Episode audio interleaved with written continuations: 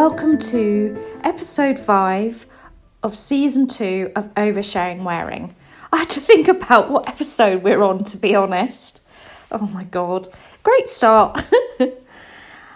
Okay, hands up if you felt like the last two years have just been about muddling through, doom scrolling, trying to swallow feelings of panic, tension and apprehension. Yup, me too.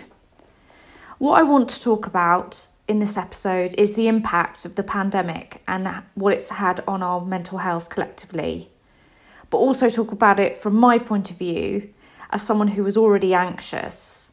Has it made it worse? Has it made it better? What's the long-term impact of living in a pandemic when you're anxious?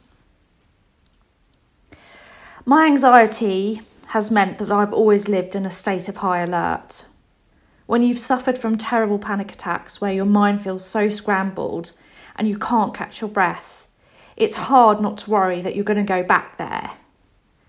Because I had such sustained periods of trauma in my childhood and felt so alone, I feel, I feel like my core sense of self can become so easily unbalanced, like I'm kind of not always treading on solid ground. I've experienced that so much that I think, in a way, and I don't know, this sounds a bit dramatic, but I feel like it's had an almost irreversible impact on my nervous system. I know that sounds funny and maybe there's nothing in that, but but for me that's just, it feels like I've been living on my nerves for so long. When I when the pandemic first hit, I didn't think that this was going to be quickly resolved, and I think a lot of us deep down knew the same. It was sort of like getting onto a roller coaster where there's no brakes, and then you just keep going round and round and round, and and you know there's no way to get off it.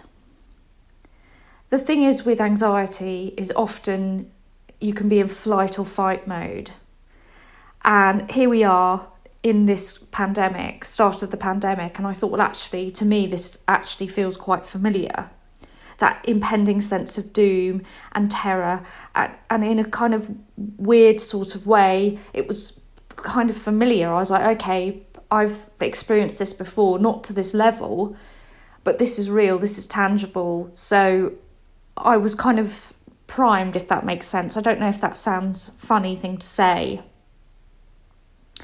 I think for a long time, and I don't know about you, but I I didn't really want to accept what was happening.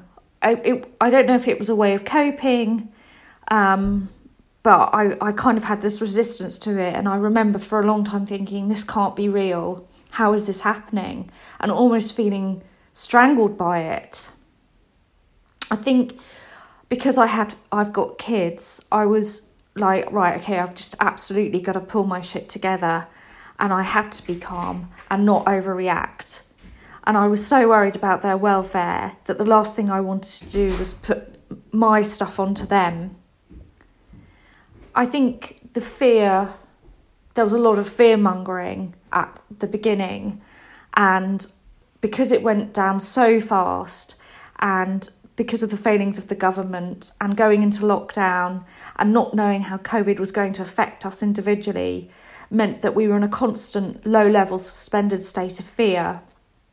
And that affects, that, when you're in that state, it affects your cortisol levels. So if they go into overdrive, that's why you feel a sense of doom, because you're, you're, you've been triggered. And, well, I felt like that anyway, but it was like this terrible feeling of a sense of dread all the time. The thing with anxiety for me has always been like not not feeling in control. And so if you've got something as an extreme as a pandemic, that's going to be a huge tr- trigger for someone that suffers from anxiety. I spent years living in my comfort zone because the thought of stepping out of it was too traumatic. So when the pandemic did make itself known, I had to draw on all my strength and to not to overthink too much because I was scared of spiralling. And when I've gone through tough patches before, for example, I used to dread the weekends if I'm honest, because I would think, well, if the doctor's surgery is closed, what if I need help? What if I can't reach out and there's no one there to help me? And I know that's a funny thing to say, and I, I almost feel embarrassed admitting it, but it was like, it was just part of what, what was going through my mind at the time was, if the doctor's shut, then I can't reach out to anybody. And and I, it's been like this now for two years. We can't easily get doctor's appointments anymore. And that, again, is is something I hadn't thought about for a long time. And then again, it sort of remer- remerged. Remerged? Is that a word? Re-emerged. And it was like, oh, that old, those some of your old feelings are going to be triggered. There's going to be things in your past that you've dealt with, or you thought you've dealt with, and then they come up, up again, and you're like, oh, right, okay. And I think that is absolutely normal, and it's fair enough to feel like that. But at the time, it's like, I, it, took, it takes work to get better. And when things go wrong, or, or you have a reset, it's like, oh my God, you know, here we go again sort of thing. So I'm trying at the moment um, to work through a lot of stuff in counselling. I'm still having counselling. It's been over a year. And what is coming to light for me are two very, very strong things. One of them is that I've realised that I'm not entirely comfortable with telling the truth. I've always thought to myself, you know, I'm an open book, you know, um, I'm honest, you know, I can talk about my feelings. And yes, those th- that's true. But we're actually saying in the moment, I, I often will not say to anybody I, that I feel anxious, or if I'm going through something, I don't always find it easily to, to kind of verbalise it in, and to kind of be, I don't know, to kind of truthful and say, oh yeah, you know, I'm freaking out right now, or I'm having these intrusive thoughts. And on a deeper level, what I've been really trying to work through is accepting my past and not overthinking it too much, because I don't, I don't, I don't like talking about it. And, and I, that's something else that shocked me, is that I've had to kind of talk about the most awful things in counselling and try and make progress in the middle of a pandemic. And it's only recently that I've been able to attach emotion to some of the things that I've experienced as, as a child. And we've all got our own way of dealing with difficult times. Some will be affected, seem unaffected, and others will be like wailing like banshees. You know, neither is bad. You know, neither is bad. And we shouldn't judge people if they seem incredibly self-contained and calm. You know, as someone like me who isn't like that, you, you and I see, hear people kind of saying, well, actually, you know, it, it the, the pandemic hasn't been too bad for me, or I've managed to keep working, and, you know, it's all right. I'm like, okay, right, I'm just going to take that at face value.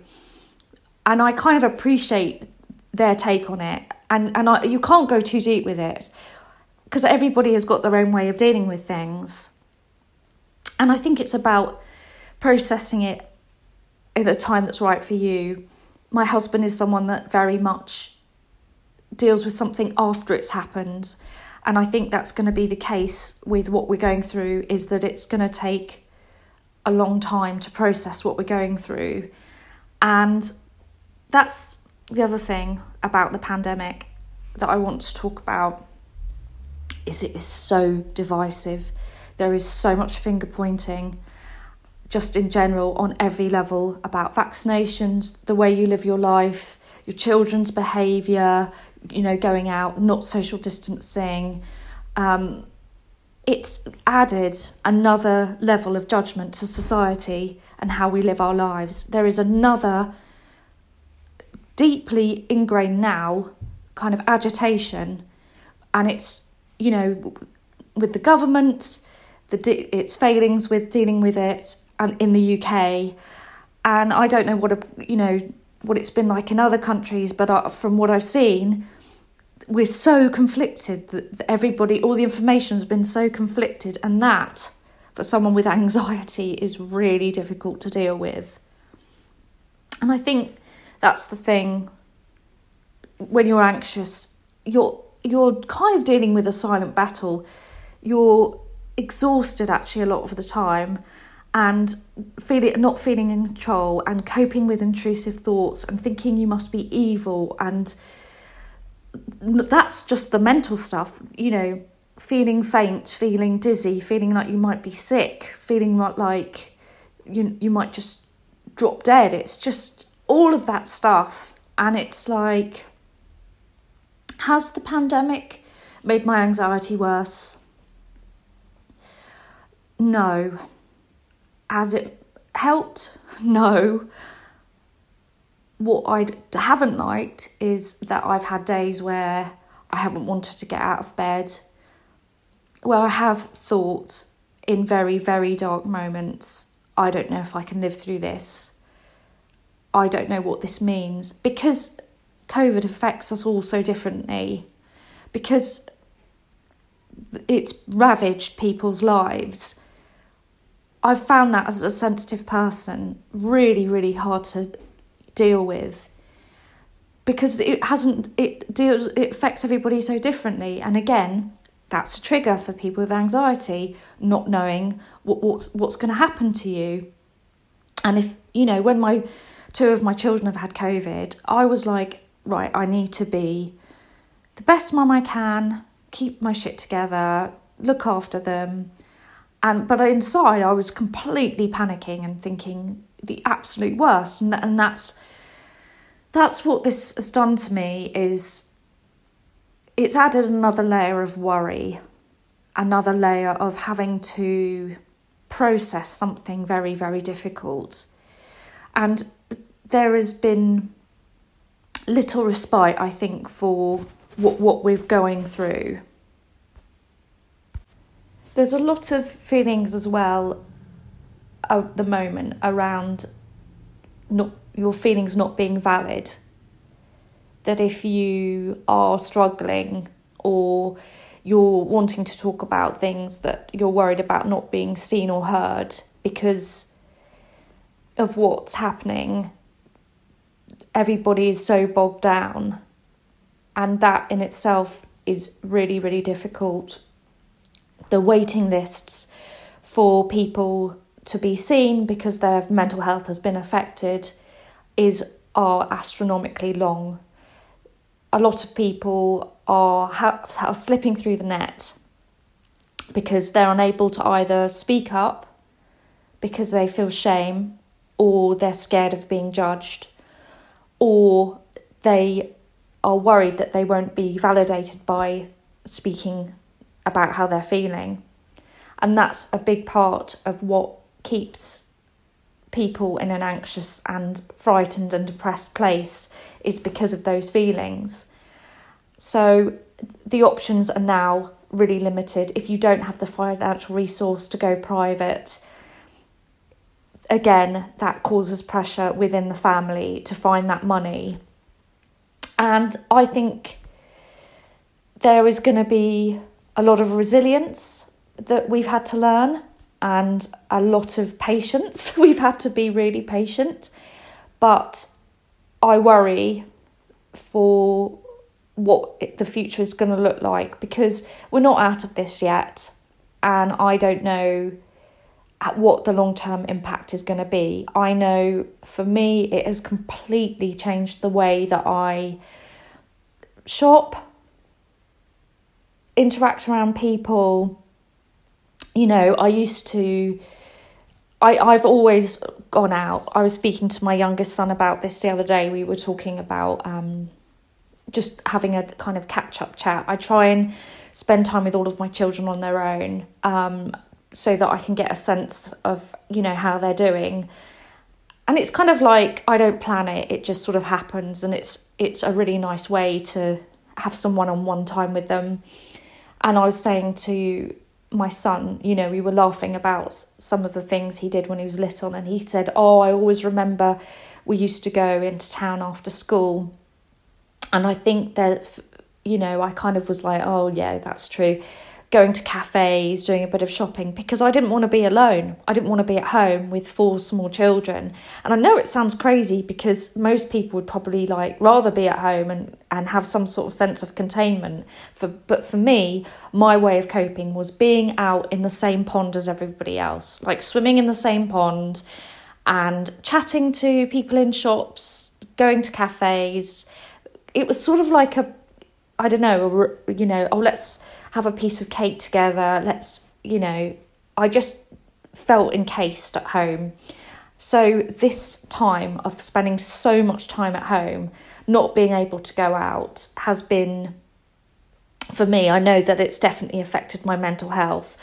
And there are definitely some things where you think, right, well, I can let that go, and well, that was important before, and actually it really isn't important.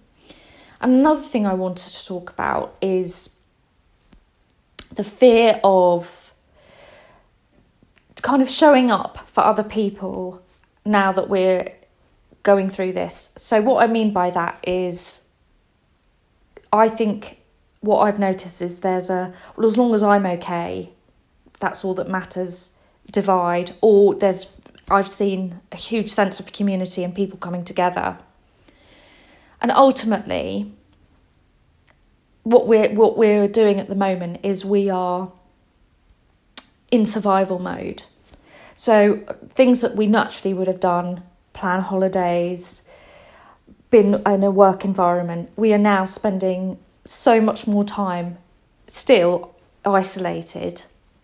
And last summer, I went to the beach with my family and I bought some flowers. And this woman started chatting to me and she just said, oh, I just love your flowers. They're beautiful. And I was like, oh, you know, thank you. I got them in this shop, blah, blah, blah. And um, and then I saw her about twenty minutes later, just um, on the beach. And I went over and I said, these flowers are for you. And she was like, eh? I was like, yeah, I just want you to enjoy them. And I, I had read the situation and I'd seen her looking at them. And I'd, I'd only had them for twenty minutes. And I just thought, this is going to bring somebody, I don't know, hopefully a little bit of joy. And for me, doing things like that, where I get to connect with total strangers, even like really fleetingly, I I just, it really, I, I don't know, it's probably ultimately a funny kind of selfish sort of thing to do. But it's like, I just need to do something for somebody that's just a little act of kindness. And she was just like, thank you so much. I was like, totally welcome, and walked off. Because obviously if you start standing around, that she's going to be like, okay, what does she want? Is she going to try and kill me? So I was like, no, I just want to do something nice for someone. And I try to do this quite a lot, because I know it sounds really weird, but it definitely helps my mental health and to feel a connection with people. And that is what I think a lot of us have lost. And, you know, that is going to make you feel isolated and alone. So if we can start to build up tentatively those relationships with strangers, just to say, you know, make sure you're not strangers. That sounds really crazy, with strangers, but you know what I mean? Just be kind and look out for each other, because we've all been through something, we're going through something together, and it's unprecedented, and it's okay to be completely exhausted, you know. And I had days where I just didn't want to get out of bed, and, and, and I'm okay to admit that. I've got friends who are, have, it's greatly exacerbated their O C D, or it's made situations ten times worse. Friends that have lost people, like, this is fucking horrible times. So if we can just try and carve back a little bit of what is important to us, bring a little bit of kindness and joy to other people, and gauge that, and that is really, really important. And that has been, I think that's what I'm working out for me is a big part of my identity, is not people pleasing or trying to buy people's affection, but kind of connecting.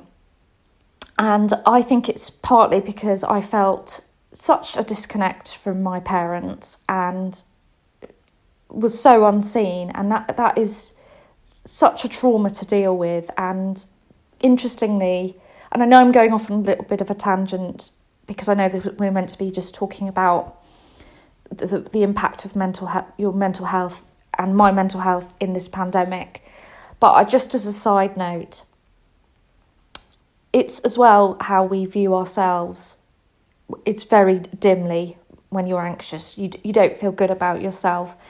And I sort of plucked up the courage to say to my counsellor, who I've been seeing for a long time, you know, I've never asked her her opinion of, of me. What what does what does she see when she sees me? What what what does she? How is she gonna not label what I've been through? But and. It was a really intense kind of realisation that I have at no kind of point asked her anything like that, because A, I haven't wanted to know the answer, and B, I didn't know how I was going to process it. But I, I, I thought, well, okay. And she was saying about trauma development and also just having been going through a lot as in terms of abuse, physical and mental torment, and also the the relationship with my mum and how emotionally manipulative she can be. And I know that's horrible and I don't like saying it, but there we go. And in a way, linking back to the pandemic, because I haven't been able to see them, and I've kind of got a bit of an excuse to have some space from my dad. I rarely see him now. And actually, that has been one of the only good things for me on a personal level, that I, I feel in control for the first time. I'd, I've been the dutiful daughter. I didn't want to be. I don't like to be. And now I get to kind of have a little bit of space. So even if we can pick out one or two good things that have happened, I think that will help us to move forward in the future and, you know, just kind of reclaim a little bit of our sanity back from from what we're we're experiencing. But I just kind of wanted to talk about this because we've all got our own thoughts on this. And if if if you're still listening to this, anybody, thank you so much. I do really appreciate it. And, you know, I, I want to just say, if you don't feel okay, reach out to somebody, talk to people. People do want to know, they will listen. No one's going to turn their back on you, that you what you feel is valid, no matter what that is. And just be kind to yourself, just be kind to yourself. Um, this isn't a long one, and next episode is going to be a really, really difficult one, but I am ready to talk about this. So tune in very soon for that, my next episode. Lots of love to you all. Take care.